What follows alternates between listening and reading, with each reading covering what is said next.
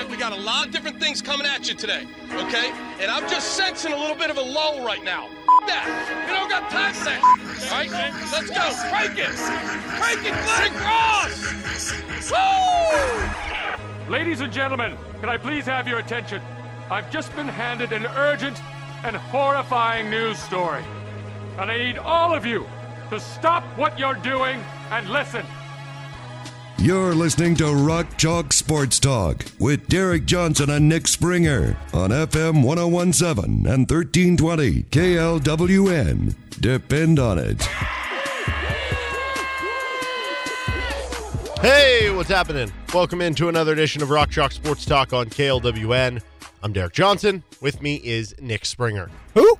We are brought to you by 23rd Street Brewery on today's show, and we have a bit of a shortened show. We're out at 5:30 today because of KU Eastern Illinois pregame coverage, which is going to take over at 5:30, and then uh, tip off at seven right here on KLWN and 105.9 Kiss. We got Matt Tait joining the show at 3:40. We got Jill Dorsey Hall talking some KU volleyball NCAA tournament with us at 4:40. Bill Self Audio, KU football bowl game talk, uh, KU football heroes and villains plenty more KU basketball, and that's where we're going to start with the show because KU is back from Maui, uh, or back from Honolulu, Maui Invitational, and playing Eastern Illinois tonight. And uh, the normal question we have before a lot of these games: How important is this game tonight? Do we just skip that? I mean, Well, I guess mean, you could say how important is this game. If you lose this game, that would be very bad. well, I think this overall it's not an important game, Mm-hmm. but for, I think for some individual players this could be an important game, Okay. considering it's your last opportunity to get yourself confident before you take on UConn. Certainly. I think that's a good way of putting it, and also that it's mean, continued opportunity for like you know, can Jamari McDowell can Exactly. he follow up what he did last game? Can some of these guys uh, start to get more of a So, role off the bench? Overarchingly, it's it's not important because I think KU could win this game with one arm tied behind their backs. But for individual players, I think there's definitely significance to a game like this because, I mean, we touched on it. Listen, KU's non-conference schedule is not. I mean, you know, there's no cupcakes really, not very many cupcakes left on it. I mean, after this game, you got Yale, I think, and that's it basically. Oh, and UMK, and UMKC or K- Kansas City. Uh, those, that's kind of it. And uh, you know, beyond that, you've got Indiana, Missouri. Now, I'm not saying you know teams like Indiana, and Missouri are top elite teams, but certainly they Yale are. Yale is ranked higher than Missouri. But certainly they are that? Power Five teams that it's going to be. you know, Yale is almost ranked games. as high as Indiana. How about that?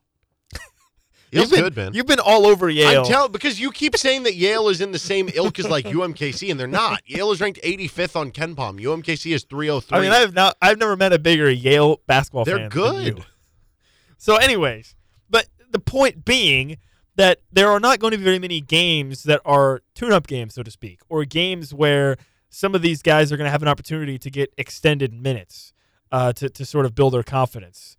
And to your point, a guy like Jamari McDowell, or a guy like Nick Timberlake, or even someone like Johnny Furphy, who has a chance to, you know, for a confidence builder, basically. You don't have very many more of those games left on your schedule. Okay.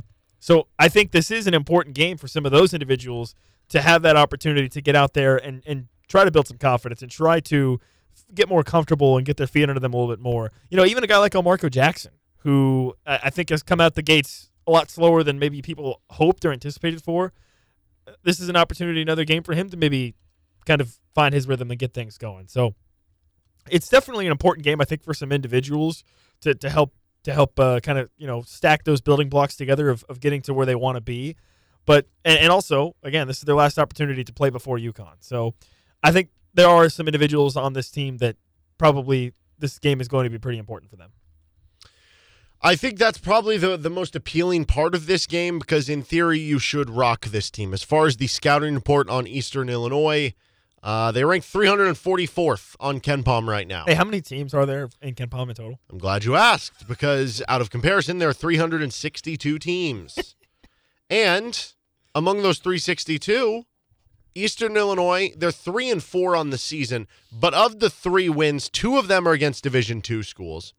Their one win against a Division one school is against Coppin State, who is 361st of the 362 teams, and they won in a barn burner. Who could forget the Saturday, November 18th game in which they won 48 to 46? Uh yeah, man. I uh I do not have high expectations for a super intriguing game tonight outside of some of those, I guess, takeaways that you could possibly have about some of the individual players. Yeah. Eastern Illinois right now is ranked 354th on offense on KenPom. They're ranked 298th on defense. And they're not a high tempo team either. They're 321st in adjusted tempo. So you could get a Kansas blowout that is also slightly a slow game. That Yeah. doesn't sound super fun, right? So it's, it's not even like the North Carolina Central game where it's like, wow, look at this. They're scoring and they're doing this. And they scored 99 points. It could be like Kansas blows them out 75 to 40. Well, think you know? about it. If you play the game 30 seconds at a time on offense, that means you can't lose by that much. I guess. Hopefully. I don't know. I, I mean, they still lost by uh, They lost 28 by- points to Illinois. Yeah. They lost by 24 points to Loyola Chicago. They did only lose by 8 to Illinois State and by 12 to uh, Miami of Ohio. So I guess credit there. There you go. Uh, by the way, their next game, like, they played Monmouth, Illinois. That's uh, D2 school. Eureka. That's a D2 So, am I reading this right? Their next game is St. St. Louis Pharmacy. what is this schedule? They still have to play Blackburn? Like, these are not Division One school. How is this allowed? What is up with this? Anyway. They're playing the pharmacy. Dude, unbelievable. Imagine, imagine like the NCAA tournament committee is like looking at seedings and they're like, you know, well, what's your best wins? Like, well, we beat St. Louis Pharmacy by 50 points. Anyway, um, yeah, the, this is projected to be. KenPom has it as a 33 point game. I saw the opening line on like DraftKings was So, 38 and a well, half. also, I've never seen this on. I mean, I don't look super closely at all the different games on KenPom, but uh, on their on their like win prediction, it says that they have a 0.1 percent Yes. chance to win the game. which is never low as that. it will register because it won't give anybody a zero or. I, I guess it, they'd give you a hundred if you're playing a D two school Yeah, I've, I've just well, I've never even seen 0.1. yeah I mean, that's what they have. that's crazy. Uh, but yeah, man, they they don't like. There's nothing really that super sticks out here from from what they do offensively. So they're 352nd in effective field goal percentage. They're 267th in turnover rate, so they turn the ball over. They don't get to the foul line. They're bottom 16 in the country in, in getting fouled. Um, they are shooting two point shots at 38.5%. They're shooting two point shots at 38.5%. That is incredibly low. By comparison, KU's shooting better from three right now. Yes, than they are shooting from two. They get their shots blocked a lot. They get the ball stolen a lot. They're an okay three point shooting team, 31.6%, which is 210th in the country. So it's like below average. But they're also 347th in the amount of threes they take. So they don't take a lot of threes and they make them at a below average rate. they don't shoot twos. They don't assist on their shots. They're 323rd in assist to field goal rate. Um, defensively, they are 325th in two point rate defense, which guess what? Kansas has been elite at two point offense. So that's not a mix, great mix for them. They've been okay at blocking shots. They've been okay at like taking charges. Really, the the, the thing that they're best at, they're they're good at. Uh, good is relative. They're 145th in the country in free throw percentage. They're 145th in offensive rebound rate, 134th in defensive rebound rate. So they're a fine rebounding team, a fine free throw shooting team. Outside of that, I mean, you're you, you should be the better team in like every single area except for maybe free throw shooting because that's been an issue. Yeah, don't even get me started on the free throw Yeah. shooting again. I mean, that that makes my that makes my blood my blood pressure rise just uh, just thinking about it. But uh, yeah, no, this is not a great team, and and to your point, Kansas should easily dominate in the game. Uh, you look at the size they have because that's that's kind of the one thing that I always look for when KU when you're playing a team that's uh, of a lower level is do they even have anybody that can physically match up with you? The answer is not really. They got some six eight guys. They have they have they They have actually one six ten center who plays about 17 minutes a game. yeah, they actually do have quite a bit of depth of like kind of wing types. So they have a lot of six seven, six eight type players. So uh, you know maybe they, if they want to throw size at the wing position, Sure, maybe they, might- can match up okay with Kevin Yeah. And KJ Adams. yeah, yeah. Which again, KJ Adams, he's going to be the better athlete in any matchup. I feel like. And that's the other thing. Like KU's, even if they're similar size, KU's players will just be better. Yeah, yeah. So uh, yeah, there's really not much to to be too excited about it for Eastern Illinois. This is the game where you you come in, you get beat up, and then you take your check and you go home. I wonder what they're getting paid for this. That's, that's what that's what, that's what this game is. Take your check and you go home. This is not Appalachian State, Michigan in football. This is not. Uh, I certainly think so. now, obviously, there is the the possibility in a game like this that that Kansas could, because we saw it last week against Chaminade, right? Chaminade, kind of middle of the pack. they did kind of hang around. They you let them hang around a bit. You ended up winning by 27. Certainly, you would have thought it would have been by more than that. Certainly, the Vegas line thought it was going to be more than that. Yeah, we were both way off on that. Um, And you know, it is a look ahead game. You're playing UConn on UConn Friday. Friday, and Yeah. it comes off of a much higher energy game, I guess, with the Tennessee game, right? So Yeah. it's, it's kind of that the middle between where it's like, eh, how how up are you going to get for this? Now we saw last year there was a game like this. I think it was before It was uh oh god. before they played the Battle for Atlantis. It was Southern Utah. Southern Utah or was it Utah Valley? No, it was Southern Utah. Are you sure? Yes. Why can you never remember this? I don't know. Dude, I don't know, man. Southern Utah, Utah Valley, same thing. no. Uh, Southern And Utah. what that was a four point win for KU? Something like that, but it was a one possession game with like under a minute to go, and, and KU needed to kind of bail themselves out. Now that Southern Utah team could shoot threes well from the outside, and they kind of out hustled you, and they did at least have some decent players. well, didn't didn't didn't Southern Utah make the tournament? no, Oh, I don't believe so. Right? I don't know. Did they? But they, that team was better. So Southern Utah, yeah, I don't think they made the NCAA tournament. They did make. Were they in like the NIT or something? Yeah, I don't know if they made the NIT or what they made. I don't think it's the NIT. It must be the CBI or whatever. The one of the other ones. Uh, they actually went two and one. They lost in double overtime to Eastern Kentucky to lose their season. Wow. Southern Utah finished last year ranked 111th Yeah. on KenPom. That was it was a six point win by the way for KU in that game. So the thing is, like, if KU has a Southern Utah type of performance, instead of winning by four, you win by 20 in this one, 15. Could, be, You know. could be. so I, I don't even want to get into like the oh what is what is Eastern Illinois like you know do well that's going to challenge Kansas the most. I just well what do you want to see from Kansas tonight? Well, this is a game where I always say, well, let's see Hunter Dickinson try. I don't even care if he tries, to be honest. I don't care. Uh, I do want to see them make free throws Mhm. if they get to the line. I mean, r- listen, you could be playing the number one team or the number 362 team. Free throws are the same no matter what. So make them. So free throws, number one. That's the biggest thing.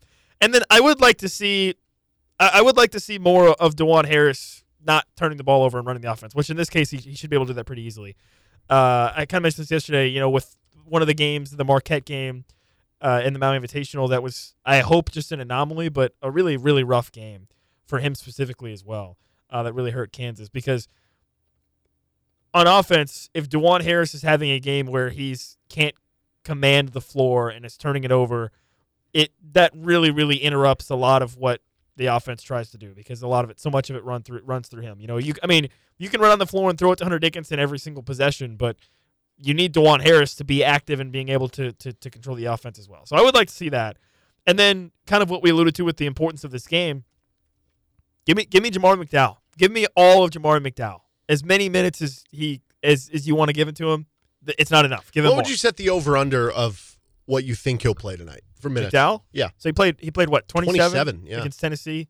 Now we heard from Bill Self, KU was they had some guys that were like sick. they Timberlake had was some hurt. McCullar Yeah. was injured. in- uh, injured and or I'm sick, sorry, sick. Uh, and probably injured too. yeah. Who else was sick? Somebody Uh, else was sick. Yeah. Yeah, so and plus it was a third game of three days, so Right. already on top of that. But I mean, I'd like to see him play at least twenty five minutes. I would But that's think. what you'd like to see him play. What do you think he will play? probably in the twenty to twenty five range. Okay. I would think. I mean, if KU's up big, that's what I'd like to see, and I'd like to see Furphy play the same amount, just as much. And Now, if you're With- if you're giving both those guys 25 minutes, it kind of implies that has Nick What? Timberlake been buried for you?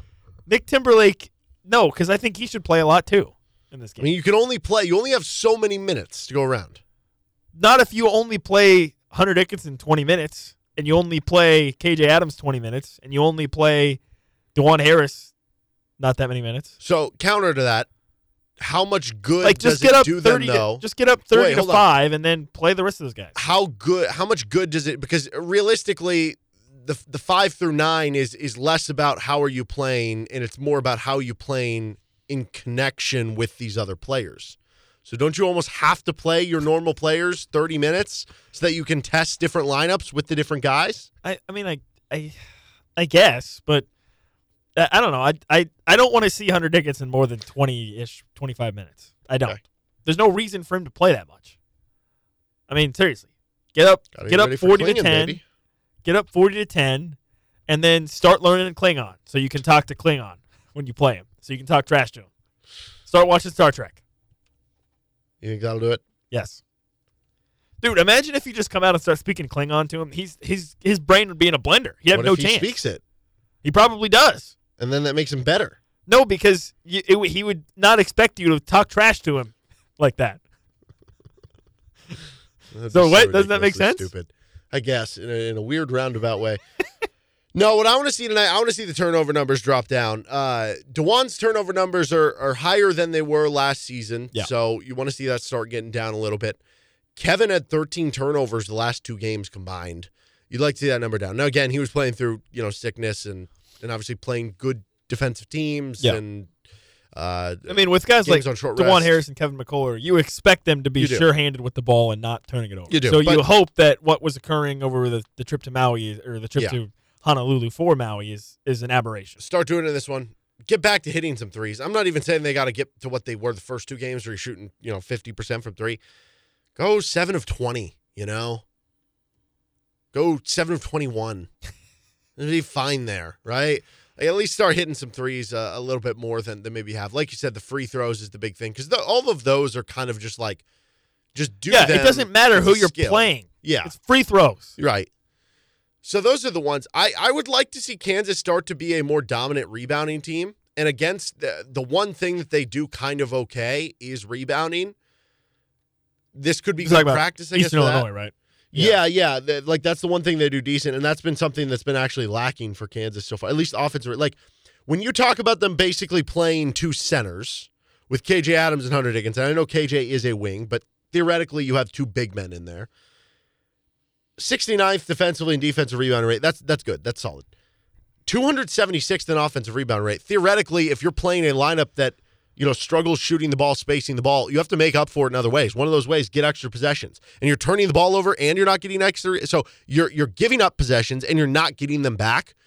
You limit your possessions, and, and- you take away how dominant you are at two point shooting. And you may look at the box score and see Hunter Dickinson, 23 rebounds, and think, oh, KU's a great rebounding team. Hunter Dickinson's got 23 rebounds. well, uh, he, he specifically has been good, but it hasn't quite been there for some of the other guys, right? Specifically KJ Adams, which, remember, we had this con- we've had this conversation multiple times about last season KJ's rebounding numbers weren't that good, and then Bill Self came out and was like, well, it's because he's a, g- he's a good rebounder, but he's just boxing out bigger guys, so he's not getting a lot of rebounds.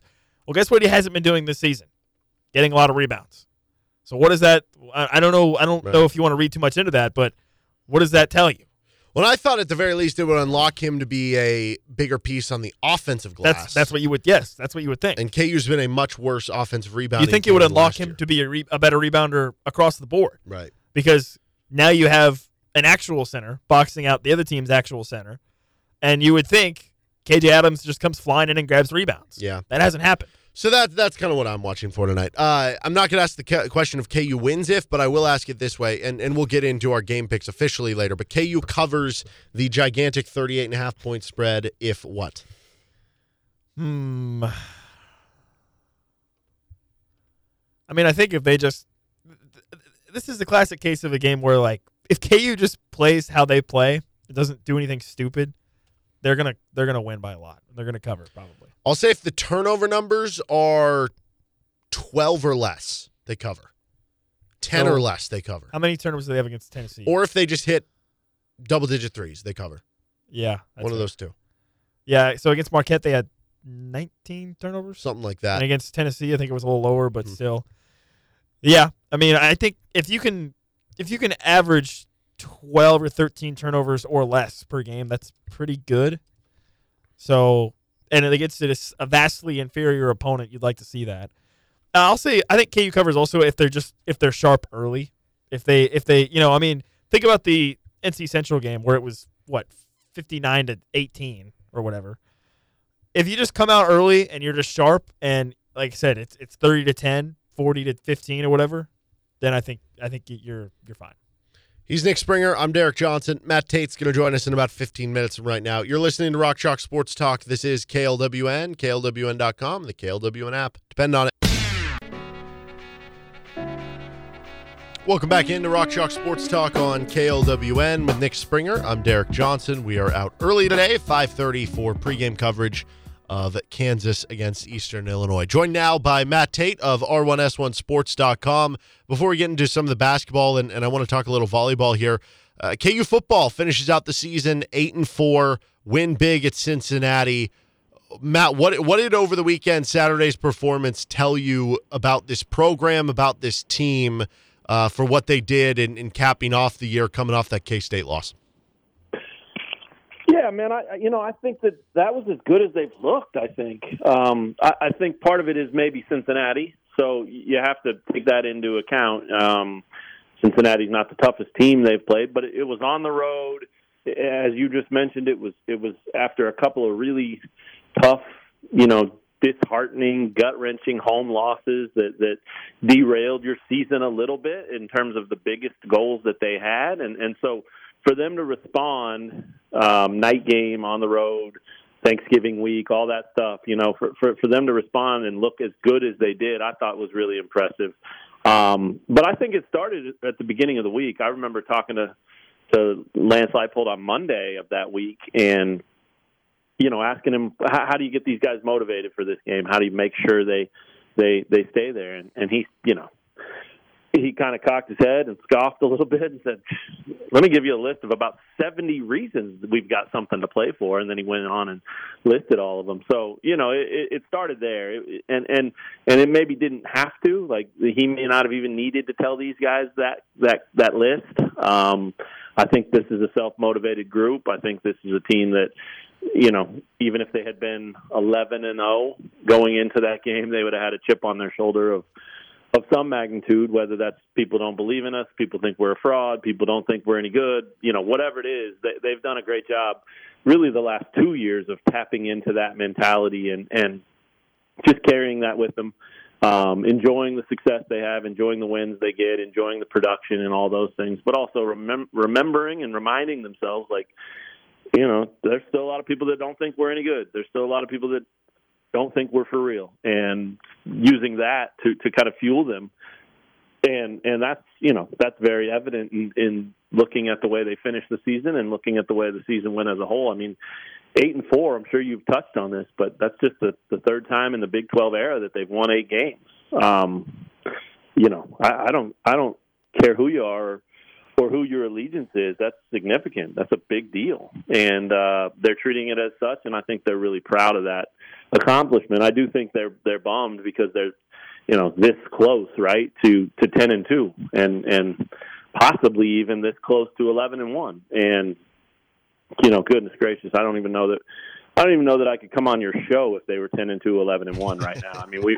I, I don't know if I don't know if you could find words to sum up what that would mean. But either way, man, eight and four, ten and two should have been, eleven and one could have been. All those, whatever you want to say. I mean, w- what a fantastic season, um, and and one that I think you know a lot of people probably didn't see coming. Um, you know, I, I think that, that in the preseason and in the off season, the idea was very, very much that this was a program on the right trajectory um, an upward trajectory, but just because they won six last year doesn't mean they were going to improve on that win total this year. I mean, I think that was a pretty standard thought, and I think even within the program, I think Lance Leipold said that himself a few times, and so um, for them to go out and do it the way they did it, and and to be in every game, and and to look like you know uh, one of the better football teams in college football, I mean that that that's a season that should be celebrated for a long, long time, especially when you consider that they didn't even have their starting quarterback for most of the year. I mean, that's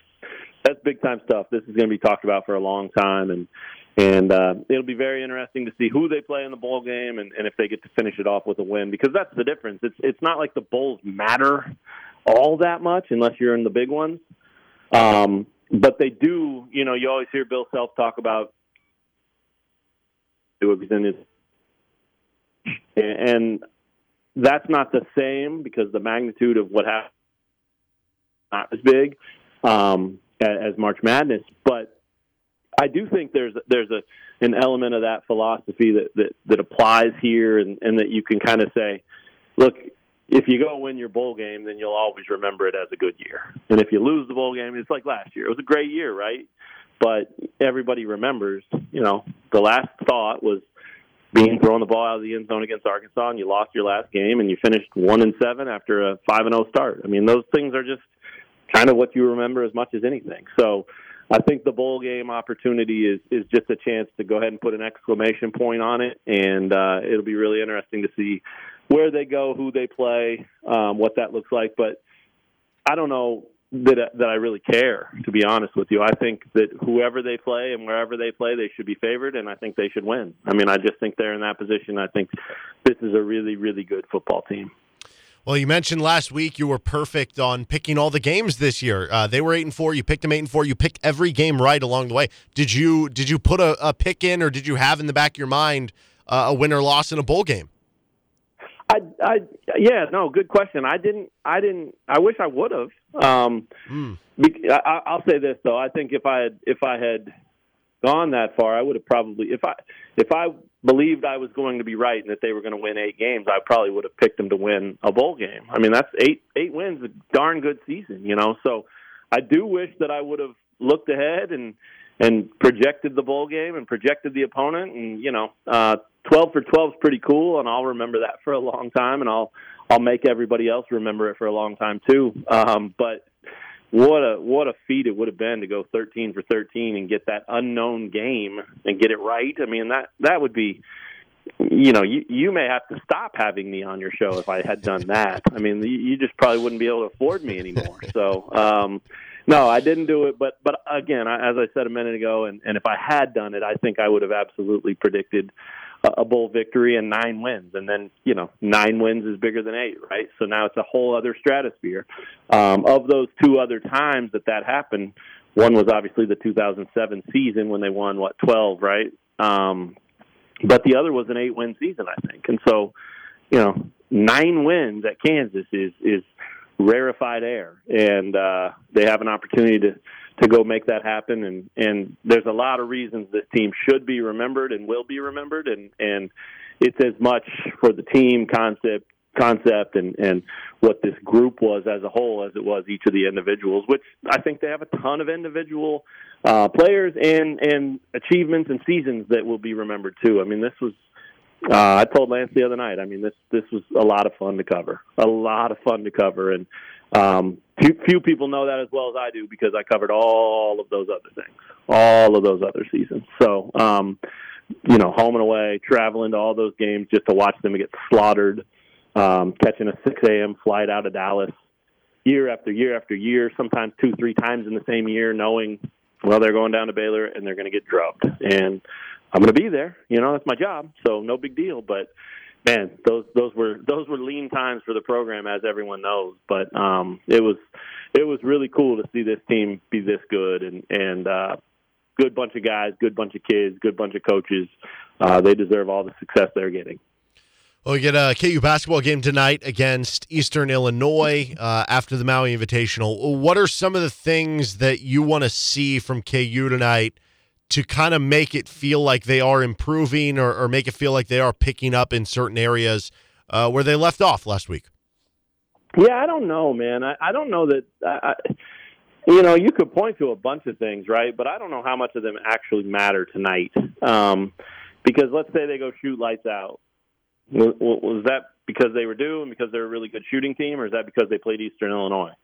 Um, and you know, I don't mean any disrespect to Eastern Illinois, but it's hard to come off of Marquette, Tennessee, and then UConn coming Friday, and to to pretend that this one's going to tell you a whole lot or mean a whole lot. Um, I, I guess if anything, what I would look for and what what I think everyone should want to see is just continued, you know, rhythm, continuity, lineups that work together, things like that. Um, and and we'll see. You know, I mean, Nick Timberlake's obviously available. Self said that yesterday, and um, he had the the got his bell rung in in Maui, and and but was I guess is back and has practiced a couple of days in a row and all that. So, you know, he's he's available. Um, it would be good to see him get get his shot falling and and start as because uh, they're going to need him. You know, like I, know he looks at times because of the way he's defending and, and because of you know his shot not falling so far this season. That's unplayable, and and I that's harsh. I think that's real, um, and I think Self would agree. You know, that he's shown that he agrees. I mean, he barely played the second half of that Kentucky game, um, and that was a big part of the, the problem there. So you'd love to see him find a little bit of confidence again and a little bit of rhythm and and just feel like you know okay I'm I'm okay now. Because with with the roster being what it is and the depth being what it is um I don't know that they have the luxury of of just saying well you don't have it. You're not good enough here. You can't play. I, I think they're going to need him for at least some minutes some portion of so many games. And um you know that that's that's that's just the nature of the the the roster and the number and the depth that they actually do have or don't have. Um, but yeah, I think Jamari McDowell's another guy I'd like to see. Um, I think Jamari McDowell has has the potential to become a starter. Um, Elmarko has looked very just there. I don't think that's a knock on him. We've heard all the reasons that he's, you know, kind of in his own head and thinking things a little bit a little bit too much and things like that. So you know, for a guy who started every game of his of his freshman season in KU career, um, he's just to me, he's just kind of out there. I don't think he's done anything sensational or anything to stand out. He's just he's just uh, a guy who's you know the fifth guy out there, and you want more than that from him, especially being a McDonald's All American and his raw talent and athleticism and all that. Which that that's there's plenty of time for that to come. I think that the thing that Self said most that stood out yesterday was how many times, and you were there, how many times did he say small sample size, right? I mean, it seemed like every question that we asked, he kept saying, well, yeah, blah, blah, blah, but, you know, small sample size. And so I think that's fair. I think that's why why he's a good coach because it'd be easy to kill a guy like Timberlake right now and be like, yeah, he's not playing worth a damn, you know, and blah, blah, blah. But what what good does that do? You know, so you so you do the opposite and you say it's a small sample size, he'll get there, and then you ride him in practice and you coach him up and you try to you know motivate them to get there, and then if it happens, it happens. But but yeah, McDowell's a guy that that has looked pretty good and has has looked like he's comfortable, and so um, you know th- that starting spot's very very minimally important right now, right? That fifth spot. Um, but it will become more important as these games get harder and as the Big 12 um, season rolls rolls around. Um, because it, not necessarily because of what they need in terms of production from that spot, but just because of the way that it, it helps the flow of everything, and then also the way that it helps everybody kind of slot where they're at. Okay, so now I know I'm the sixth man. Okay, good. I can play that role. I can perfect that role. And and you know then so on down the line with seven, eight, nine, and uh, you know until you until you get fully what that what that first unit looks like. Uh, I don't know that the rest of that can completely come together just yet. So um, to me, you know, Hunter Dickinson should have a big night. There's a lot of guys that should should perform well um, tonight, and and the opponent has a lot to do with that. But if I'm watching and and any Kansas fans are watching, you know, I, I think those Dowell, Timberlake, uh, and and Elmar, Elmarko too. I mean, and Furphy can you can throw Furphy into that mix too. I mean, I don't think you need to know more about those first four guys. I think you need to know most about those next four guys. And honestly, I don't think you need to know more about um, Parker Brown. I think I think he's already shown very clearly what he can be and what he will be and should be for this team. And um, his role is important, but he's not going to exceed that probably by much and and his floor is pretty high too. I think he i think he's just a solid contributor um but he's never going to be your you know fifth or sixth guy and he's never going to give you minutes like he you can't play him. I mean i think he's just solid. So it's really those guys in the middle there. Um and and i think tonight and games like this are are so important for them so you know it may be a lopsided score it may not be a a ton of energy in there. It may not be, you know, anything that that people want to put on Sports Center or write home about or anything like that. But um, look closely at what those four guys are doing because I think that's where you're going to start to learn a little bit more about this team's ceiling and potential and, and kind of where they're at as we move into December. Well, KU volleyball gets to host this week on Thursday and Friday. First up, starting with Omaha. You you've gotten to kind of chronicle and, and been along with the ride and the journey of this team and write a bunch of different pieces on a lot of the different players. How much fun has it been to cover this program and and see the the reward and, and the excitement that they had about getting to host? Yeah, man. I was just thinking about that a little bit ago. Um, as I was typing up their their all Big Twelve honors, like we wrote we wrote something, and I wrote a lot of it, but we had some freelancers do some do some stories too. But we wrote something about I think twelve of the girls on this team um, individually, right? Like not just covering a match and putting their stats in, but like a feature or or some kind of showcase highlight story about this individual player. And and we got to 12 of them so far, and I'm actually working on a 13th right now for this week.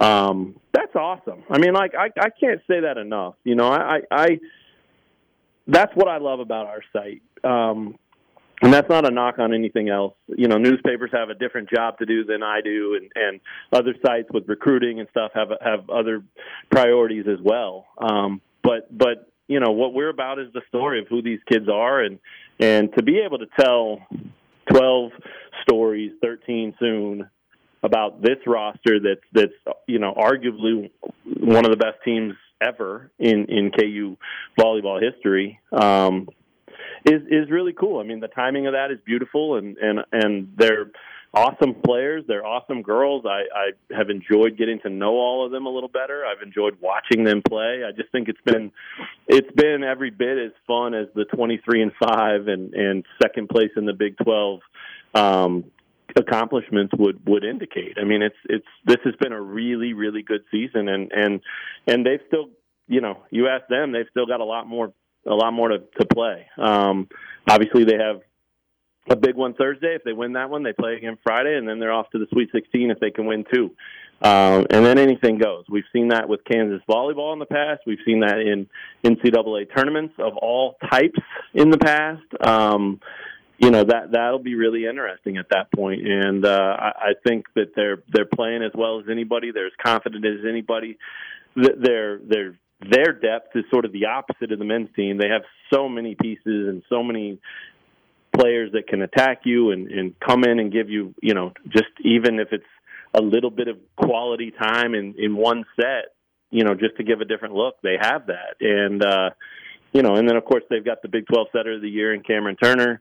Uh, Coach Bechard was Coach of the Year. Um, both unbelievably deserving. I mean, if that if those awards had gone to anyone else, it would have been criminal. Um, and and it, and they didn't. So, yeah, I mean, it's it's um, it's it's really cool to watch football be on this this this path forward that that, that it's on and to have basketball be, you know, until they lost in Maui, the number one team in the country, and then to still have a program like volleyball being what it is and and getting the love from the from the KU fan base that it's getting and the support from the university and all that. I mean, these girls are a big freaking deal and they are a legitimate volleyball team and I think people know that. Um I, I know people throughout the Big Twelve know that, but I think even KU fans who who sometimes have a hard time paying attention to anything beyond basketball, um, I think that KU fans are very well aware of of how talented and how good this team is, and and I hope that our coverage and and and the new site have a little bit to do with that. Because if you want to get on there and read about them, you can you can actually find out you know more than just how they did against Iowa State or how they did against BYU. You know, you can find out how they got into volleyball or who their mentors were or what they overcame to to have the success they're having or why they always smile you know um things like that so i i I've loved it, and and I'm glad you asked the question because I think you know that. I mean, I we talk about volleyball a lot, and I always find a way to bring it up here too. So I know you probably answered or you knew the answer to the question before you asked it, but but uh, they're just they're just such a fun team to cover, and it's such a great sport. You know that. I mean, it's just it's so much fun to watch. So Thursday's going to be rocking. Friday's going to be rocking. Um, that was you and I, right? Talking about Penn State the other day. Yeah. That's that's that's a big deal. I mean, to to get Penn State on your home floor. I mean, there six seven years ago, Penn State was Final Four team every year and the team to beat every year, and and uh, had some of the best players in the history of college volleyball. So um, to get that program in here, if if that's who they end up playing on Friday, if they get there um, you know that'll be that that it, it, you said this. I'm going to steal it from you because you you you kind of called them Kentucky, Penn State, but uh, from a from a visual, from an aesthetic standpoint, just seeing Kansas, just seeing Penn, Penn State's jerseys out there on the on the horse court. I mean that that's that's going to be pretty surreal um, because normally Penn State's hosting, right? And that, that's what they do. So um, it'll be cool, and and uh, you know that place will be rocking. And then of course Friday, if KU's playing the volleyball match at 5:30, you just don't make a bigger day than that, man. I mean, the only way that could be a bigger day is if KU football was playing in the Big 12 championship the next day. But otherwise, you got volleyball in the second round at 5:30 hosting, and then you walk 25 steps to your to your east, and and you get four versus five KU UConn men. I mean, man, what a day! What a time to be a KU fan! What a time to be at Kansas! It's it's incredible. It's I mean I've been doing it a long time. I grew up here. I've watched it as get in as a journalist uh, in a professional sense, and I've never. So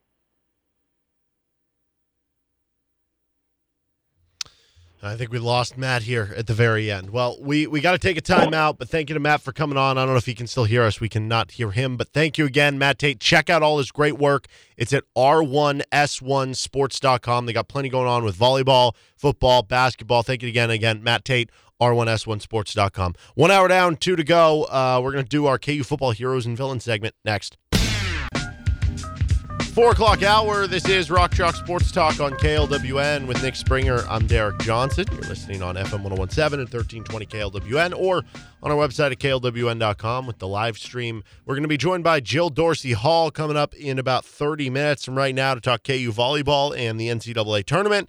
Uh, we are out at 5.30 today for KU basketball coverage. We got more KU basketball content coming in the five o'clock hour. A little more KU football stuff, though. We do this on Tuesdays. KU football heroes and villains, where we talk to heroes, we talk to villains from the past game of the Jayhawks, 49 16 in Cincinnati. So maybe a little tougher to come up with the villains. Maybe, maybe not. All right, let's start with the heroes, though. Offensive hero for KU football against Cincinnati. I mean, slam dunk. Jason Bean. Wrong sport. Come on, man. Jason Bean. Dude, the guy was awesome. He was Superman. He did everything. And he, He came was back running from all injury. over. He was Superman. He was the Flash. He was fill in the blank. He was Fill throw it far guy. Yep. He was uh, Elasta Man or no, Mister Fantastic, because he was his arm Yeah. was throwing it. I guess I don't know. Oh, I don't know. I'm trying. Hmm. But uh, yeah, no, Jason Bean got to be it. I mean, mentioned it yesterday. Dude had a 99.5 QBR, ran for almost 100 yards. Threw, only had three incompletions in the game, 250 yards passing. Just outstanding. I mean, I i- just perfect. Mr. Incredible. There you go. There's another one. He was really good. He was really good. Uh, he deserves hero for sure. I'll, I'll give uh, Devin Neal 10 carries, 106 yards, two touchdowns. Dude is just unbelievable. I mean, even from some of the like, he had the one like really patient looking run where he's squeezing between the hole in, in the Yeah. first quarter Yeah. uh, for like a solid gain. He has the long touchdown runs. He has the first touchdown of the game. Uh, Devin Neal is just so good at running the football. And I, I looked at this stat today. I mean, he's he's in the top 15 in the country in rushing yards and, and he's done it on a lot less carries than a lot of the other guys that are kind of in that top 20 top 25 in the country especially when you start looking at power five schools he's been so excellent for kansas this year and he always delivers he always gets those extra yards whether it's just falling forward or fighting for them or i don't know just knowing where to go he's just uh, absolute beast I, I will say like it's almost a shame that a lot of times we have these discussions and it's hard to pick one of the KU receivers because of how much the ball gets balanced out. But like all of KU's starting receivers really do have such a big impact from a positive light on the field. And so like it's hard for me to be like, oh, well, four catches for 72 for Skinner, three for 74 for Arnold, three for 56 for Neal. Uh, to take one of those guys above Neal, uh, or, or for Grimm, excuse me, uh, to take one of those guys above Devin Neal or Jason Bean. But I think they do at least deserve some credit. But yeah, if you're going to go Jason Bean, I will go Devin Neal for the offensive hero. Yeah, give me Jason Bean.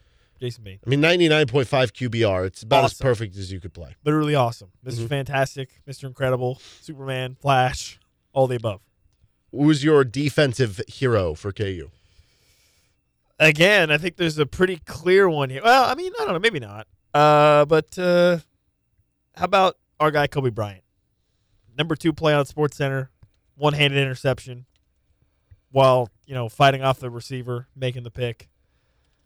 He, he's been incredible, and you know, early on in the season and really over the course of most of the season, people have not really been targeting him that much. And so he, he hasn't always had the opportunity to make the big plays. Well, then here comes Lichtenberg, and he wants to throw right at Cobee Bryant on the first play. And what happens? Interception. So uh, that that probably will teach Lichtenberg, I, I think, going forward. But uh, yeah, Cobee Bryant, I think, is is the pit, the choice here. Number two play on Sports Center. Probably should have been number one if it wasn't for the the Bama Iron Bowl craziness. But uh, yeah, incredible play, and uh, he's my hero of the defense. It's hard not to choose Cobee Bryant, uh, just to pick somebody else and give somebody else credit. Um, let's go with Kenny Logan. Led the Yeah. team in tackles. He had 10 of them for the game. He had one pass deflection. He also got our hit of the week by Pearson Collision. Oh yeah, So he had a hard hit in there, kind of breaking up a pass. Um, just just filling the hole, knowing where to be, continuing to make big tackle numbers. yeah. It feels like Kenny's been able to play free this season, Yeah. play loose, and it's shown. He's he's been really really solid. And by the way, I saw this today. You you pointed this out on his uh, Twitter. He wants to go to the Pop Tarts Bowl. It makes sense. He's from Florida. Yeah. So Pop Tarts, if you're listening, Kenny Logan tweeted, "I love the Pop Tarts." I mean, the Kenny Logan, they'll, bring so many fans just from Kenny's family. yeah, Yeah. be great. yeah. Kenny Logan can have himself a bite of the Pop Tart mascot, and uh, you know, have a good time. What flavor, by the way? What Yeah. flavor do you think the Pop Tart mascot's going to be? Question. Do they have What, like what a- is the signature Pop Tart? I think that depends on who you ask. Well, no, like to them, like what is their, what Well, is again, the original? I, guess. I- I think- maybe the.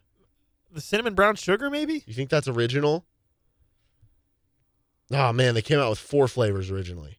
The Fab Four, they call it. Wait, you're joking. I'm not joking. Cleveland, Ohio hit the world with the original Fab Four when we released our four original flavors. So what is it? It's cinnamon brown sugar. I'm guessing is one. Yes. See if you can Uh, guess them. You won't be able to guess one of these because I, I, I don't. strawberry. Strawberry's one of them. Okay, that's two. Um, s'mores. No. You think that would be original? I don't know. Blueberry and apple currant. What? I don't know what apple currant I've never even is. seen blueberry before. You have seen blueberry. No, I haven't. Blue, dude, blueberry's so popular. I like the blueberry. It's very good. What was the other one? Apple what? Apple currant? What does that even mean? Just apple. I, I don't know. What, what's the difference between that one and the brown sugar? Probably very similar taste. Well, I'm just saying, like, why don't you just call it apple? That- what is I don't know. currant? Yeah, What does that even mean? currant? Just to be apple pop tarts. I don't know. It's a currant tart. Whatever. No, wrong. Wrong. Just the apple. anyway, uh, Cinnamon yeah. brown sugar to me is the is the best is the best and the most original. Okay. That's the one that I like the most. Okay. Congratulations. Thank you. Um, who is the special teams hero? Mm, special teams hero. Well, let's see. Damon Greaves, three punts, thirty-three point seven yards per punt. Not great. Only had one down into the twenty. Uh, Jared Casey, Yeah, the big Jared- squib, mighty squib Casey, kick return. the squib kick return. That was cool. I think that's Seth my Keller pick. was six for six on PATs. No, give me Jared Casey. Give me Jared Casey rumbling down the field on the squib kick. Kenny Logan had a kick return for 22 yards. He did. He did. I already gave him one of the heroes. But that's though. not Jared Casey. it's not. Rumble and Bumless. And that was before they had the big touchdown drive at the end of the first half. So Yeah. that was like an important kick return. I'll just go with Seth Keller. Six for six PAT. You know, no, you know what?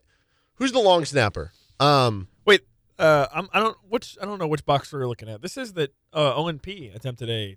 yeah, he went one for one. Okay, he did. He he got in there. He was the one who hit it after the Dylan McDuffie touchdown. Well, because you know the the ESPN broadcast they they don't normally show very closely the the PAT, yeah. so it's like it's hard to tell who's who's out there. You know, I'm just gonna I'm gonna go Luke Hosford, the uh, long snapper for KU.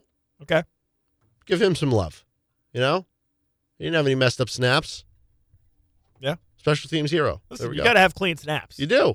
I mean, you think about the the building blocks of special teams. Everyone focuses on the kicker, but it all starts Does with the long snapper. can't even attempt to kick it if the snap is back. Exactly. You know. Plus the holder, Yeah. and then the kicker. Yeah. So the kicker's Shout just the last them. part of the process. Yeah. All right. Uh, villains. Okay. Um, I'm going to assume that you're. I think I know what one of your villains is, so I'm going to let you have that one. Okay. Uh, Corey Kiner. Yeah, well, because Brady Lichtenberg, he's not a villain. He's anti-villain because he's, a hero. Yeah. He's, Yeah. he's kind of a hero for KU. Uh, Okay, so Jason Bean had a 99.5 QBR, right? We mentioned that. If you added Jason Bean's QBR with Brady Lichtenberg's QBR, you would still not get 100. Yeah, it's bad. Uh, Emory Jones was he was pretty good, really. Yeah, it was fine. It was to be fine. honest. Uh, and he, he was good on the ground as well. So maybe Emory Jones's legs, you want to call that a villain. Um, I don't know. Let's see. They didn't really, they didn't get any sacks. Emory Jones's legs, maybe. I love that you're picking a body part. What? What? What? What's wrong with that? Mhm. It's his legs. Okay. They were the villain. I mean, for Lance Leipold, it's the refs. Yeah. He was ready to string someone up. Yeah. But again, he just, I'm, I talked about it yesterday. He looks like that all the time. He's just always mad every week. No, mine is the uh, is Skyline Chili. Yeah. That's My villain is Skyline Chili. I So you going there. I am all for having fun, having fun on a broadcast. You know, there comes a certain moment where it's don't spend too long on something, I guess. They legitimately probably spent 15 minutes. There there was like one legit like 7 to 8 minutes straight where they were doing Skyline Chili and they went back to it like two other times. Yeah, they did. Well, and the worst part was when they when the game was going on and they went up to the booth. Yeah. and we had to watch the guy try to eat it. Yeah, Well, like while the game was literally while he had his mic in front of his mouth. yeah. Yeah, man. I okay. Which like I'm all for the bit, and I think Exactly. that's kind of fun. But But it doesn't need to last 10 minutes. Make The it thing- last a the minute. the thing about stuff like that is there's a very fine line between it being like fun and quirky and cool, and it just being annoying. yeah, There's a very very fine, and you really got to walk that tightrope line pretty closely. you do. I would imagine even if you're from Cincinnati, you were probably like, okay, we get it. We have Skyline Chili. Leave us alone. Don't you think? I, I don't know, maybe. I guess. I mean, how famous is Skyline Chili really? No, but see, I would imagine if I was from Cincinnati, I would probably view Skyline Chili the same way that whenever like you go on an airplane and somebody who's not from Kansas will be like, well, we're not in Kansas anymore. Ha ha. Well, I don't know. No, I think it's a little different. I think it's a little different. No, it's just as bad. I mean, do you think people get annoyed by Kansas City people talking about barbecue all the time? That's, Isn't Mm. that the same thing? Basically, Yes, that's a good point. So maybe they're fine. somebody else it. is like, "Oh, I'm so sick and tired of seeing all this Kansas City barbecue every time we, there's a game in Kansas City or something." I guess that's fair. I don't know. But I'm saying, do other people feel that way? Maybe they don't. Maybe they maybe they like the barbecue. They like seeing barbecue. The problem is, is that I didn't even get to see any chili because they put two pounds of shredded cheese on it. But that's how it always comes. But why? I, they just love their shredded cheese. I don't know what else to say. But I don't want. I don't. I want chili with a side of cheese, not cheese with a side of chili. Well, maybe that's that's just how they like it. You will order it like that, and you will get it that way. Uh, but yeah, they just spent way too much time on it, and here we are talking too much about it. So I'm ready to move on. All right, that's our KU heroes and villains segment for the week. KU takes down Cincinnati. Let's get into some possible bowl games that KU could be a part of. Where are people projecting them? Where would we like to see them? Where would we like to see them for the fan base? All those sorts of things coming up on the other side. You're listening to Rock Chalk Sports Talk on KLWN. Depend on it. Hey, it's Derek Johnson from Rock Chalk Sports Talk on KLWN. And despite sitting around in a studio all day, I feel loose and limber thanks to Massage Envy and their total body stretch service. If you have aches from a day at the office, working out, maybe a round of golf, Massage Envy can help. All you need to do is relax and breathe deep during the stretches, and they'll take it from there. It's great for your body and your mind. And they also have rapid tension services and advanced skin care. Massage Envy on 6th Street in Lawrence and 119th and Black Bob in Olathe. Welcome back into Rock Chalk Sports Talk on KLWN with Nick Springer. I'm Derek Johnson. We're going to be joined by Jill Dorsey Hall. Talk KU volleyball coming up in about 10, 15 minutes from right now. So KU has finished the season at 8 and 4 on the year, and the Big 12 is just an absolute cluster in that everybody is pushed together and the schedules are so different. Like, for instance, you look at West Virginia's schedule and it's just like, okay, you could have gone 10 and 2 against that, right? So, um, the bowl games that are going to be selecting are not tied in for some reason that, but to what teams are that specific spot in like the the, Big 12. Bulls for can basically pick whatever they want. Right, like technically the Big 12 standings, West Virginia finished ahead of Kansas this year, but like the Bulls, uh, I would imagine Kansas is more appealing than West Virginia, Yeah. right? Because Kansas is a better team in Yeah. my estimation, and two, I think I don't know, maybe just more. Uh, West Virginia has good fan attendance. I I don't want to diminish that, but like with Kansas, uh, you you still have this yearning to to go to bowl games and, and stuff with um some of the stuff that's been there. So Yeah. it'll be interesting to see where they are on the pecking order. Now, part of what could determine what happens here is going to be based on what happens with some of these other bowl games. Like New Year's Six feels likely for Texas at this point, regardless of what happens.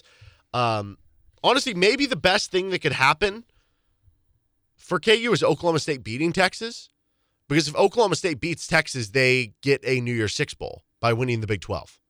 Right, they get the bid from the Big Twelve. Then Texas would still get a New Year's Six bowl.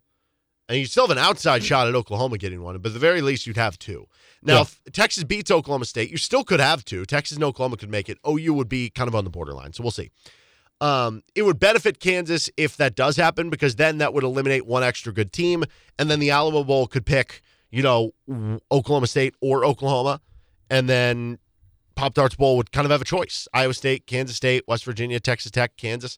Um, I think it would be probably between Kansas State and Kansas at that point. Kansas Yeah. State maybe the edge, but maybe Alamo Bowl would pick Kansas State, and then maybe Pop Tarts Bowl would pick Kansas. So as far as the bowl order of how it goes, it's one would be the uh, outside of New Year's Six, obviously. One would be the Alamo. Two would be the Pop Tarts. Three would be the Texas Bowl. Four would be the Liberty Bowl. Five would be the Guaranteed Rate Bowl. Again, this is outside of the New Year's Six. Six would be the Armed Forces Bowl, and then they have some other like slight tie-ins after that if they need them. I find it hard to believe that Kansas would get past the Guaranteed Rate Bowl. It seems like there is legitimate interest there from that side of things. There are a bunch of sites that do their bowl projections, and a majority have them kind of there. So 24 7 has them in the Guaranteed Rate Bowl uh, against Northwestern. ESPN has two different prognosticators. Both of them have them in the Armed Forces Bowl, one against Syracuse, once against Wyoming. Wyoming would be terrible. Yeah, I, I wouldn't want to play Wyoming. I don't wanna play Uh, Wyoming. CBS has them in the Guaranteed Rate Bowl against Rutgers. Action Network Guaranteed Rate Bowl versus Maryland. Sporting News, the Texas Bowl against Duke. Athlon be- Sports Bowl. That'd be fun. Yeah. Guaranteed Rate Bowl against Northwestern. Fox, Guaranteed Rate Bowl against Northwestern.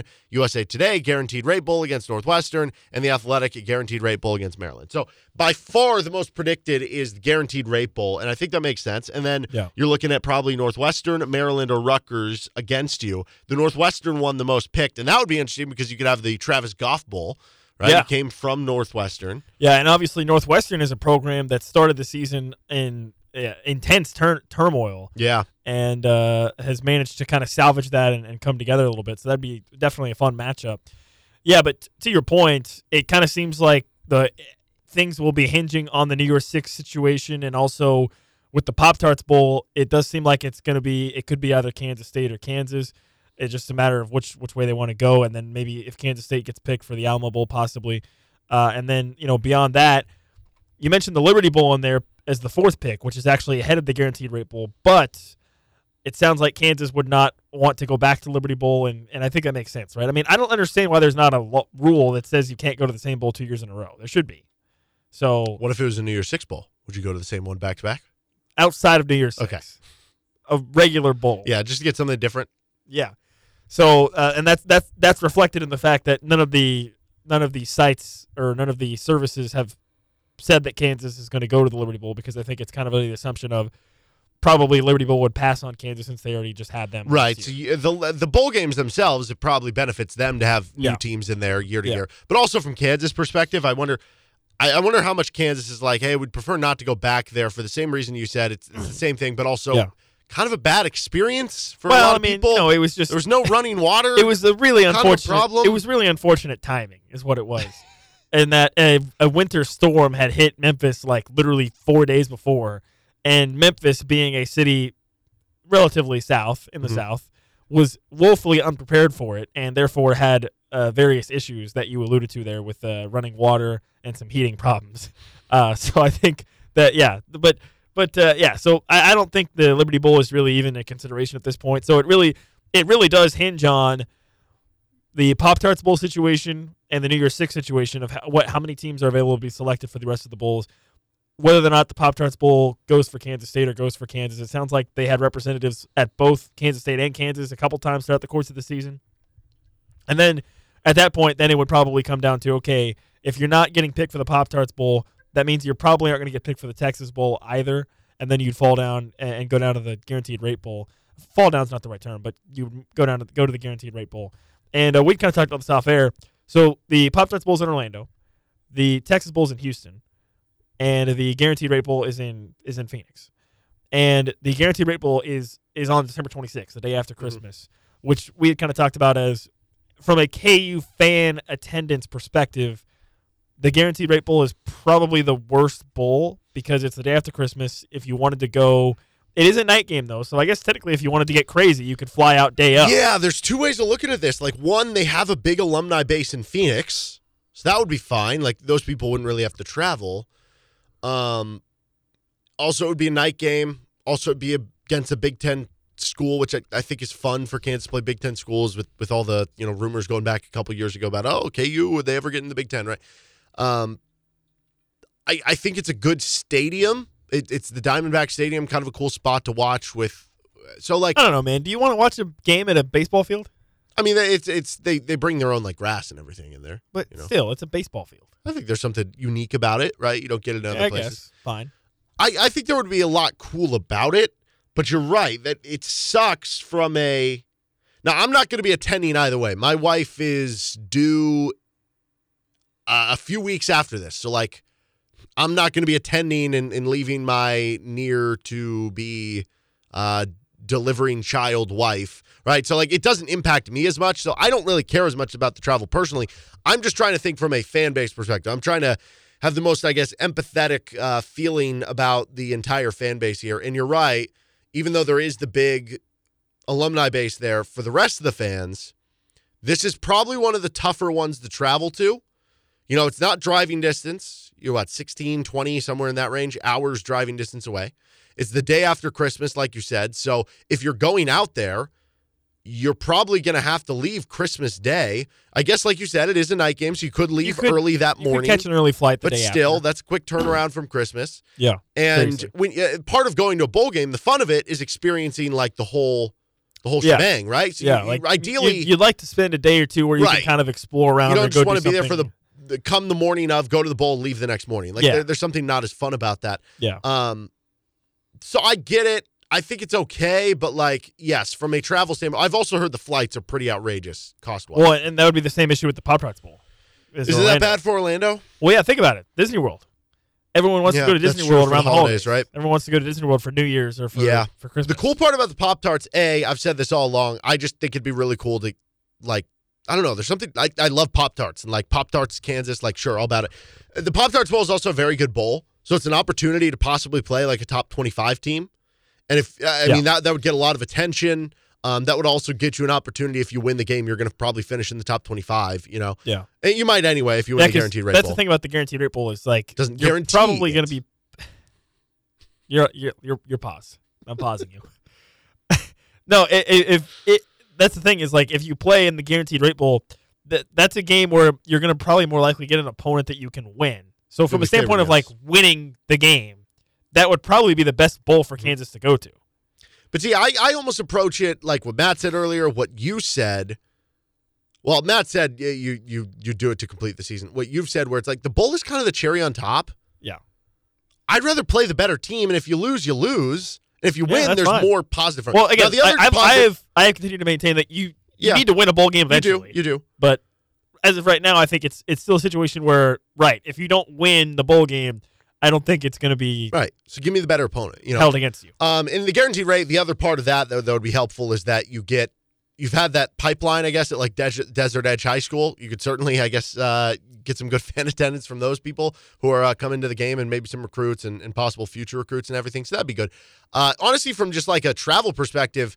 I wonder if the Armed Forces Bowl would be the best. That's in Fort Worth. That's like eight hour drive for people from from here. They they have a huge alumni base in Dallas. Yeah. That could be a good one, but that means you'd have to be passed on by the Guaranteed Rate Bowl, and I don't think that's going to happen. Yeah, I think if you, I think it's more likely the I think three bowl. most likely in order. Texas. I would say guaranteed rate yeah, for me is one. Yep. Texas is two. Pop Tarts is three. I of most likely to happen. probably agree with that. Yeah. In terms of what I'd want, Pop Tarts one. Outside of that, I don't care. there, there we go. I don't really care to be regardless. I mean, I I might. It just kind of depends on whether or not I'll, I'll go or not, but uh, we'll see. But uh, yeah, I don't. I don't really care to be honest. I'm good with any of them. He's Nick Springer. We're going to be joined by Jill Dorsey Hall. I'm Derek Johnson. This is Rock Chalk Sports Talk on KLWN. Back in a moment. Welcome back in to Rock Chalk Sports Talk on KLWN with Nick Springer. I'm Derek Johnson. We're joined now by Jill Dorsey Hall, who former KU volleyball great. She is a color analyst. You hear her all the time on your KU women's basketball games, on your KU volleyball games. You'll be able to hear her on all the action this Thursday at Horejsi uh, as KU is hosting the first and second round of the NCAA tournament. Kansas taking on Omaha on Thursday. Uh, there will also be the other game there, which is Penn State and Yale. KU's got the nightcap at seven o'clock. Penn State Yale at four thirty, and uh, then the Friday game will be at five thirty, kind of a lead in to the KU UConn basketball game. So Jill, thanks for hopping on here. Uh, as we've gotten to this point, KU earning a hosting opportunity here, finishing second in the Big 12, 23 and 5. Uh, what to you has been the main story this season, the main headline storyline about KU volleyball and how they've gotten to earn this hosting spot in the first two rounds? Yeah, I think you look at the combination of some veterans, Camryn Turner, one of the best setters in the conference for sure. I would love to see her get that Setter of the Year award in the Big 12. I think she deserves that. She has so much running that 5 1 system. She's the only setter on the floor throughout, six rotation player. And then the infusion of some transfers. You look at some transfers that played Power 5 volleyball and Michaela Myers, a middle and then also Toy- Toyosi Onabanjo coming from the University of Iowa from Big Ten country, and then Reagan Cooper. There's so much to be said about Cooper and the level that she's playing, transferring in from Texas Tech. So three newcomers by way of transfer and veteran players. So you infuse that with Camryn Turner running the show, and then a true freshman in Reagan Burns taking over that libero the spot all season long. I always have to share that libero love. I think she's doing a great job. Caroline Bien moving over to that that defensive specialist spot and and owning that, and then Ayah Elnady just being steady as ever. London Davis on the right side being that X factor, that heavy, heavy arm swing on the right side, Kansas offensively has been so balanced throughout this season and finishing second in the Big 12, just second to Texas is is a huge accomplishment, right? Going on that road and that week where they were able to beat two ranked opponents in Baylor at home and then on the road at Provo, truly locked down hosting and I think deservingly so. Now they get a really a big beast in Penn State. I think if people were to say, "Hey, volleyball," people think of a program like Penn State. They've been in every single NCAA tournament. That is an incredible feat, but they're doing it in the friendly confines of the Horejsi Family Volleyball Arena. So let's roll. Yeah, yeah, and uh, you know when you think back to some of the the KU teams that have made second weekends uh, recently here, you had the the Caroline Jarmoc team back about a decade ago. Uh, you had obviously the the Final Four team from 2015. You had uh, the team from a couple years ago, in, in that they were able to get through on the road, getting through Creighton before they fell to Pittsburgh. When when you look at some of the teams that uh, Coach B has has had make it that to that kind of second week of play. How does this one compare and contrast to some of those other teams? Yeah, it's a great point, Derek. And you got front row, right, for those those great years of 15 Very fortunate, yeah. 16. yeah, those were fun. I, I think it's the it's the ball control, that serve and pass aspect. I mean, to get to to play extended volleyball and the level, the margin of error is just ever so slight. And the teams that can truly push, uh, force the issue from from the service line, I do think that's an area that Kansas is going to have to put a, but a, a bit of emphasis on. When they lost at Iowa State, I know Coach B's message to that team after that first night, they won that second night, 1917 in the fifth. He said, "Hey, we don't have enough serving errors," and that sounds a little bit odd, but you have to have a few service errors. That means you're serving very aggressive. And so when Kansas this last weekend weren't necessarily playing at their highest level, they were able to to, to win this last weekend. It was a gritty win, though. I, I thought it was a difficult win against UCF that came in there. They had to pick up their service their service um, aggressiveness from the service line, and so they've been good from first contact. But when a team like you know, say they get through that first round in Omaha, but Omaha's going to be playing completely free. If they play a, a team like Penn State and the level they play, they're going to have to go back there and be very, very aggressive. And I think back to those teams, they were able to be in system because the blocking level goes up. And so when you become predictable, and if you're not in system, right, teams are going to start to get in front of you and block some balls. So you've got to have every option available for Camryn Turner. You've got to be in system. You got to let her do her magic, but you got to put up a great ball for her to deliver to the attacker because truly Kansas isn't the most physical team when you look at them. And so they're going to have to be really clean with that first contact with a service and serve receive. So when you look at Omaha, obviously KU beat them earlier in the year. They're the team that, that played Nebraska in that giant uh, football stadium Yeah. game. So I guess the big moment uh, or, or the crowd shouldn't be, I guess, compared to that, uh, much for them. Uh, what sticks out to you about that first matchup and, and I don't know, interesting parts of it that the Kansas needs to do well? Kind of more on that of of uh, getting through the first round. Oh, I think it's really interesting. They've already played. I mean, that's how they started their you know season going up to Omaha and playing them. And they they're able to sweep the team. But I think you know Omaha has progressed. They've had a gauntlet of a non-con before you know going through the summit, and they came from they had a reverse sweep against Kansas City. And I was you know watching that because Coach Posey is the coach at, at Kansas City, so I was keeping my eye on on that match. And so I thought that whoever won that would be a likely matchup if Kansas were to host because of proximity. But Omaha has has some veterans there. They've got a tremendous head coach. Coach Buttermore has done a wonderful job. Hats off to him. First time getting into the NCAA tournament, but their middle, I think, took over in that match. And so it'll be an interesting matchup because, uh, you know, having faced them before, I think Omaha is going to play extremely free. And you're always a little leery, right, of those first round matchups because, you know, they're coming on the road, a team they already lost to in straight sets. But I think it's an improved Omaha squad that's going to play, you know, w- like without anything to lose. You know, I mean, there's clearly the underdog on Kansas's home floor, but I think the middle, if Omaha can get their middles going, I think this will be a much more interesting match than the, first time around. You kind of mentioned the prowess of Penn State already. Certainly one of the schools you think of with with the volleyball blue blood, I guess, kind of conversation. Uh, Coach B yesterday at the press conference was certainly talking up Yale, though that that's a really tough team too. Uh, what do you see in that matchup between the Bulldogs and the Nittany Lions? Yeah, you know, I, I was just got done watching Yale take on Brown, and I their head coach has done a fantastic job there over the years and getting them into the NCAA tournament. And I think they're balanced, and so I think that'll be very interesting to to see. And, and you know, Betsy Goodnow, uh, she actually is from Overland Park. She's a, a first year in the Ivy League. They call them the first year, so she's she's playing on that right side, and she's coming close to home. I, I watched a video on when Yale was announced, and it was so fun to watch her get excited because she saw that they were going to play in Kansas nearby, where she played at St. Thomas Aquinas. Had a great high school career, and she's doing a good job. They actually moved one of their best players from right side to outside. Um, Aubrey Leak, and she's a really tremendous player, six two, uh, all unanimous Ivy League selection, first team selection. But then Goodnow on that right side, and then they have a very fast arm in the middle, Gigi Barr, who who does a good job for them. So I think Yale's going to be steady, and I, I think it's another one of those matchups that I think both Yale and Omaha could push both Kansas and Penn State. You know, maybe extend it uh, those those two matches. But I think they're two teams that are going to come in and play very fearless and and just fearless volleyball, and with nothing to lose. So I think yeah, give some credit to Yale because they went um, undefeated through through Ivy League play, and that's impressive. I don't care what league you play in; if you don't drop a match in conference play, that's impressive. Well, let's say we do get the Kansas Penn State matchup on on Friday night in the second round. What at that point would be the key for KU getting through uh, Penn State?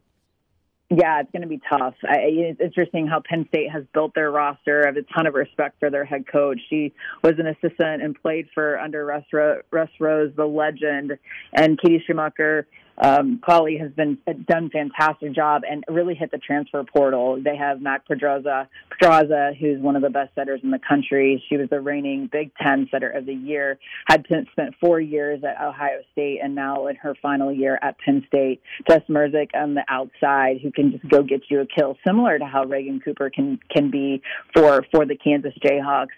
And then Taylor Trammell, a transfer in from Purdue. So it's interesting how they've kind of made their team, and also another transfer into their program, their right side from Utah and Weatherington, who's done a good job on that right side there. So they're kind of similar, and that's why you see them in the coaches poll. Actually, interesting enough this week, Penn State 14, Kansas 15, but Penn State you don't want to have to go into Rec Hall. That is a hostile environment. I was there a couple years ago to do a match, Michigan State and Penn State at Rec Hall in Happy Valley, and it is loud there. And so for Penn State, I would say edge, a slight edge. I could certainly see this one going the distance though.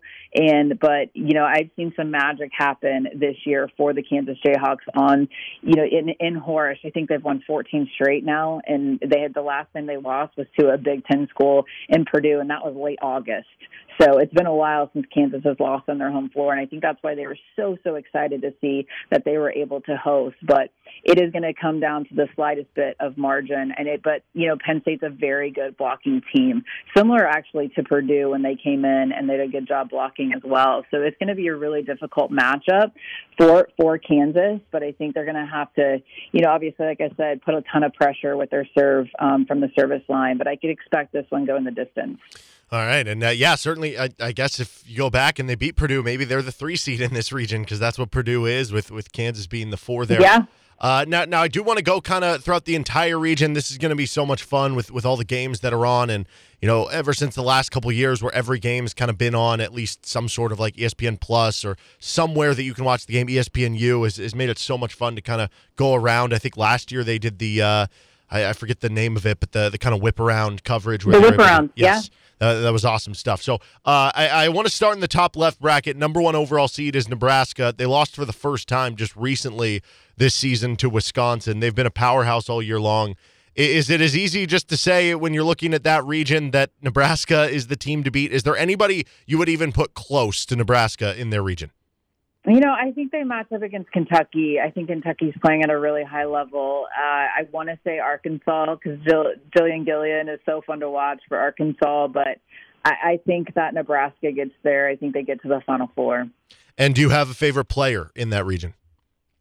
Man, there's so much to like. Harper Murray, though, is a true freshman for Nebraska. She's a she's a stud, a six rotation player. I, I just love. I mean, the the freshman and the numbers that she's putting up. It's hard not to like her. Obviously, Lexi Rodriguez, a libero love again. She's the best libero I think in the country. So she's so fun. Service reception, she just holds it down, and she's a big reason why Nebraska is as good as they are. Uh, is there a dark horse? Maybe not somebody who can beat Nebraska because that's that's a tall task, but at least somebody who you think maybe could uh, make a, a, deep run in the tournament who's maybe being slept on a little bit. Mm, maybe Georgia Tech. Actually, I could see them getting. Actually, I could see them playing Nebraska. I could see them getting out of their little quadrant there. Uh, they're going to Florida. Florida was the surprise host for me. I, I didn't quite understand that one. They were really good, but they lost their, you know, Alexis Stuckey, their starting setter, and a couple other players due to injury. And so that was a little bit of surprise uh, host there. So I think Georgia Tech could get out of that. Would you put anybody on upset alert here in, in this first weekend of, of play, or maybe in the first round of play from uh, the top left region? I would put Arkansas maybe on upset alert. I, I, although I hate to say that because I think Florida State could maybe uh, get past them. So that one would be definitely interesting. Obviously, when you get to this tournament time, you want to root for a Big 12 team, and I think that Coach McGuyre's done a wonderful job at Baylor. So it will be interesting to see if Baylor can maybe push Kentucky. All right, moving to the uh, top right bracket, which is the one that Kansas is in. Wisconsin's the number one seed. Uh, Badgers, after beating Nebraska, d- does that make them the clear team to beat here as well? Yeah, they're they're linked. I mean, they're so physical, and, and they are playing with a ton of confidence. They got Shrek back, Smrek back. She had missed a couple matches, and I think that's why they lost on the road to Purdue. No discredit to Purdue, but I think without her in the lineup, that's why they lost that one on the road. You know, I know I've, I've, we've been reading a lot, and Big Ten fans are upset to see three Big Ten team schools there, right? With Wisconsin, they have Penn State, and then Purdue all in that quadrant, and so that's going to be a difficult one. And I think the toughest quadrant is the one that Kansas is in. Mm. Well, that's no fun. Um, now, as as far as a, dark horse in, in this region, who would you go with? Yeah, Oregon. I mean, Oregon showed that they were able to upset a, a Big Ten foe last year in in Nebraska. They upended Nebraska season last year, so I think that they could really push on that side. I, I do have Oregon playing Purdue over there, so I think that could be a really interesting match to watch and some athletic hitters there in that match, no doubt. I mean, Purdue has two of the most dynamic outside hitters. Chloe Chicoine, the true freshman, I got to see her live and in person this year. She's fantastic. And so that could be an interesting matchup between Purdue and Oregon to get to play Wisconsin. Do you have a favorite player uh, in in this region? I guess withstanding KU, since you get to watch them so much. Yeah, I you know I really do like Chloe Chicoine, a six rotation player for Purdue, a that freshman. I I love watching her play. I mean, she's an absolute gamer, so I think she's phenomenal. And I not a lot of it'll be interesting to see if Purdue plays Marquette. Marquette's a, a veteran team, so it'll be interesting to see if Marquette could push. You know, Marquette had Purdue on the ropes in Lawrence, and so that'll be actually a rematch because those three teams played together. You know, in non-conference, and so in an early tournament in Lawrence and and Purdue came back and won that in the fifth, and so that would be a really interesting matchup to to keep an eye on. All right, we'll just work clockwise here. Bottom right bracket, the one seed there is the Stanford Cardinal. But very interesting. Anytime you get Texas as kind of a two seed in your bracket, uh, we saw BYU what they were able to do in home games is is in there. Tennessee's the three.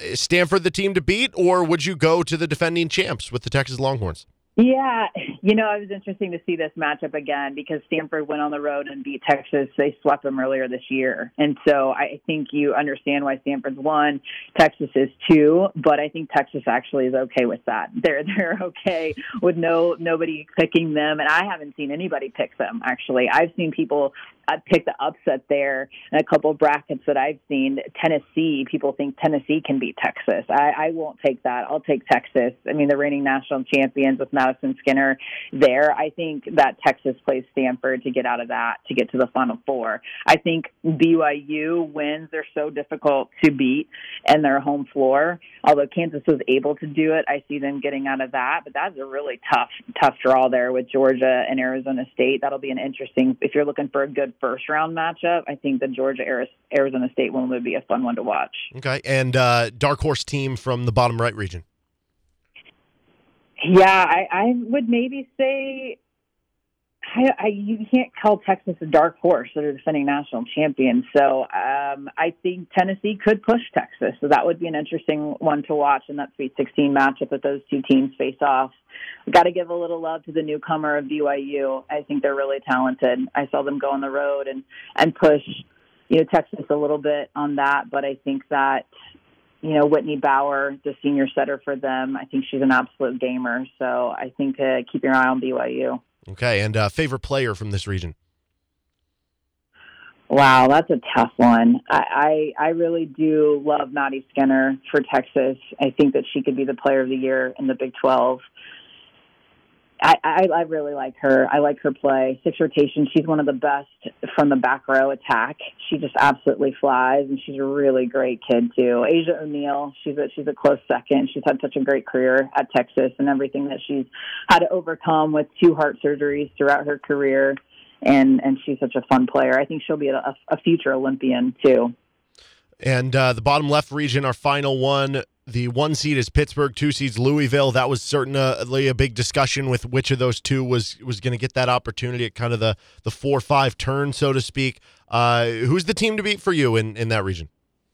Yeah, I mean, flip a coin between Louisville and Pitt. I thought that was kind of an interesting little, you know, who is going to get to host. And obviously, Pitt with the number one seed. Louisville, I think, is hoping to play a little bit of a revenge there. I think everyone expects those two teams to match up again. But we've seen some great things out of Washington State. They're the four seed, uh, you know, there. So it'll be interesting to see. I think Creighton, not enough people are talking about Creighton. Um, I, I think Minnesota, those playing playing their best volleyball right now um, as of late. And so I'm really looking forward to watching that Minnesota Creighton matchup if that one de- indeed plays out. And so I do have Louisville playing Pitt just because I'd love to see that rematch to go to the Final Four.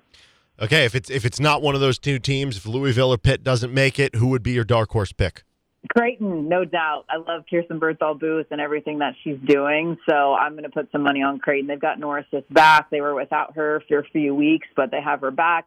Kendra Waite from nearby Gardner, Kansas. So, so fun to watch. Ava Martin, also from Overland Park. So a lot of local uh, people, you know, players that made their way to Creighton that, that you could certainly root for. And uh, player to watch from this region or, or favorite player from this uh, area of the bracket? Yeah, Kendra Waite's my favorite. She's a stud. You know, her sister Cassie, who you know Derek played at Mm-hmm. Kansas and was a great libero in that fi- Final Four run. But Kendra Waite's the setter. She's the Big East setter of the year, and she's one of the most dynamic athletes in the entire tournament.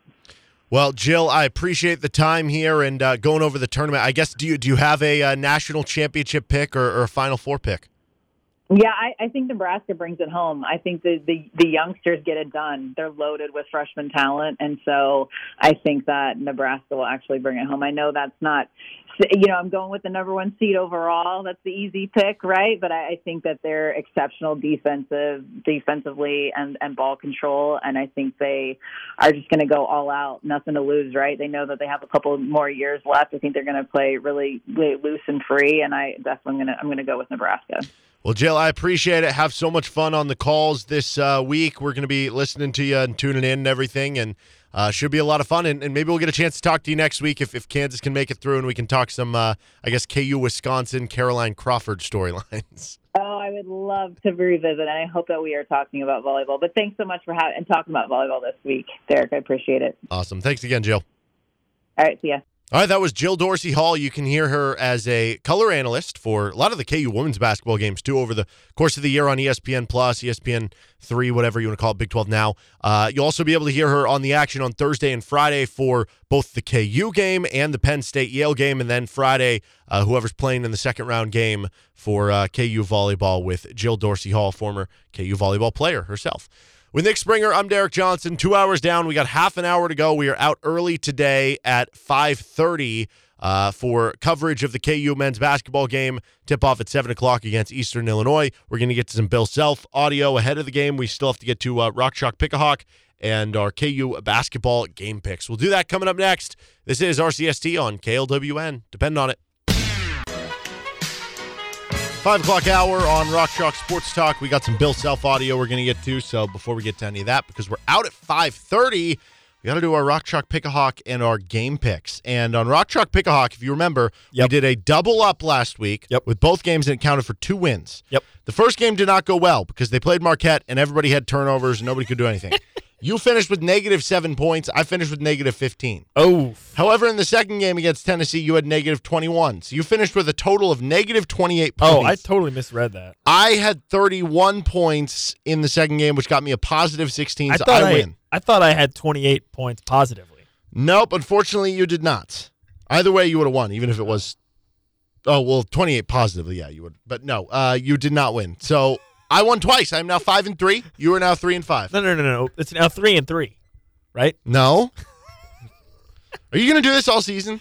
I'll give up eventually, but it's a fun bit. I'll keep it going for now. All right. Well, I have the first pick this time. I am going to stray no further than one. Hunter Dickinson uh, should put up, I don't know, like 16 and 8 easily, if Yeah. not 20 and 10. Yeah. Boom.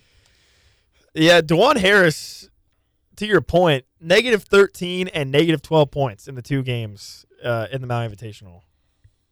I'm going Kevin McCullar. I probably would have gone Kevin McCullar anyways, but Dajuan with negative Well, you do have another two, pick. Two big negative games. Are you going to take? Oh, I tried to have another pick. Yeah, Yeah. pick. You're right. Oh, crap, man. uh, but see, KJ Adams was somehow worse. Give me Dajuan Harris. Okay. Dajuan Harris. Because Dajuan Harris minus 25 for both games, but KJ was minus 26. That's I'm going to go KJ Adams. Uh, KJ is going to get a huge ovation tonight, uh, given everything that's happened off the court with him and Yeah. uh, with the crowd. That, that'll be really cool to see. That's true. Uh, then I'm going to go Parker Brown. I love Parker Brown in these games that they're going to blow out the opponent. He might get 15 Mm. minutes, might put up 10 points, eight points on easy dunks, four or five rebounds. Parker Brown. Uh, first of all, how many how many were, how many, how many are we taking here? Five Uh, we are take sure five each. each. Five each. Okay. I will go with Johnny Furphy, Okay. and then I will go with Jamari McDowell. Okay. Johnny Furphy and Jamari Those are my McDowell. two picks. Um, I am going to go Elmarko Jackson here. He Yeah. at least like in some of these games put up like eight points, eight See, assists. I was torn like on picking on Marco, but I I decided to pass. And then with my last pick, I will take Michael Jankovich and hope that he comes in and hits three or two tonight. You know, that's a that could be a risky pick. Could be. because if he misses. Yes, he could play four minutes and score zero points. You know. All right, now do I dare take Nick Timberlake? Do I dare? Do I do it? You know what? I think you should. For the vibes, I'm doing it. Nick Timber. He shares my name. I got to trust him. We got the same name. Got to ride. That is one Got way to of looking at support fellow people named Nick. All right. Even though There you his even though his name is spelled weird. All right, real quick. his name. Let's What? do game picks. Basketball. Uh, you are ten and four. I'm eleven and three. It is KU minus thirty nine points now. I'll go with Eastern Illinois. Too many points. well, I got burned by Chaminade. I'm gonna go Eastern Illinois as well. They play a bit of a slower tempo, so 39 could be too much. KU could win 85 to 50, and you're not covering. Yeah. The over under is 142 and a half.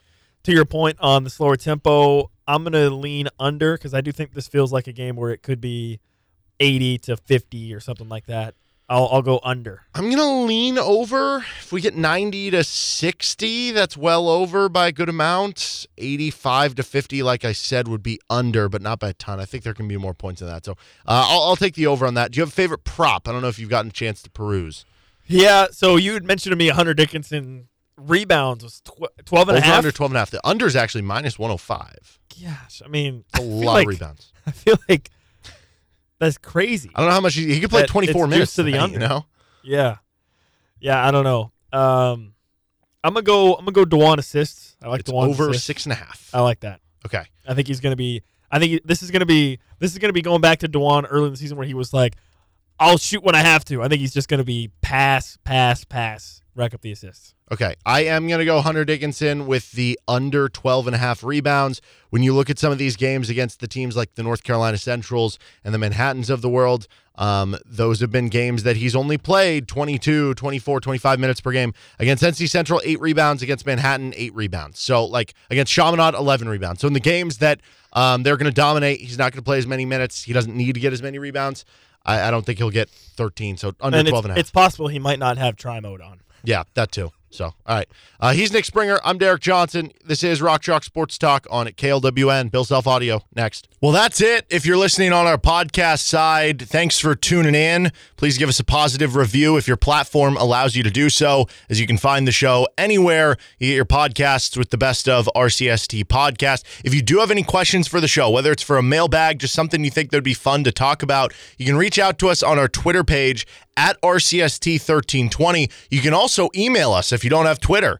RCST1320AM at gmail.com. That's RCST1320AM at gmail.com. And if you want to listen live, 3 to 6 p.m. Central Time, Monday through Friday on KLWN, KLWN.com, and the KLWN app. Have a good rest of the day and see you next podcast.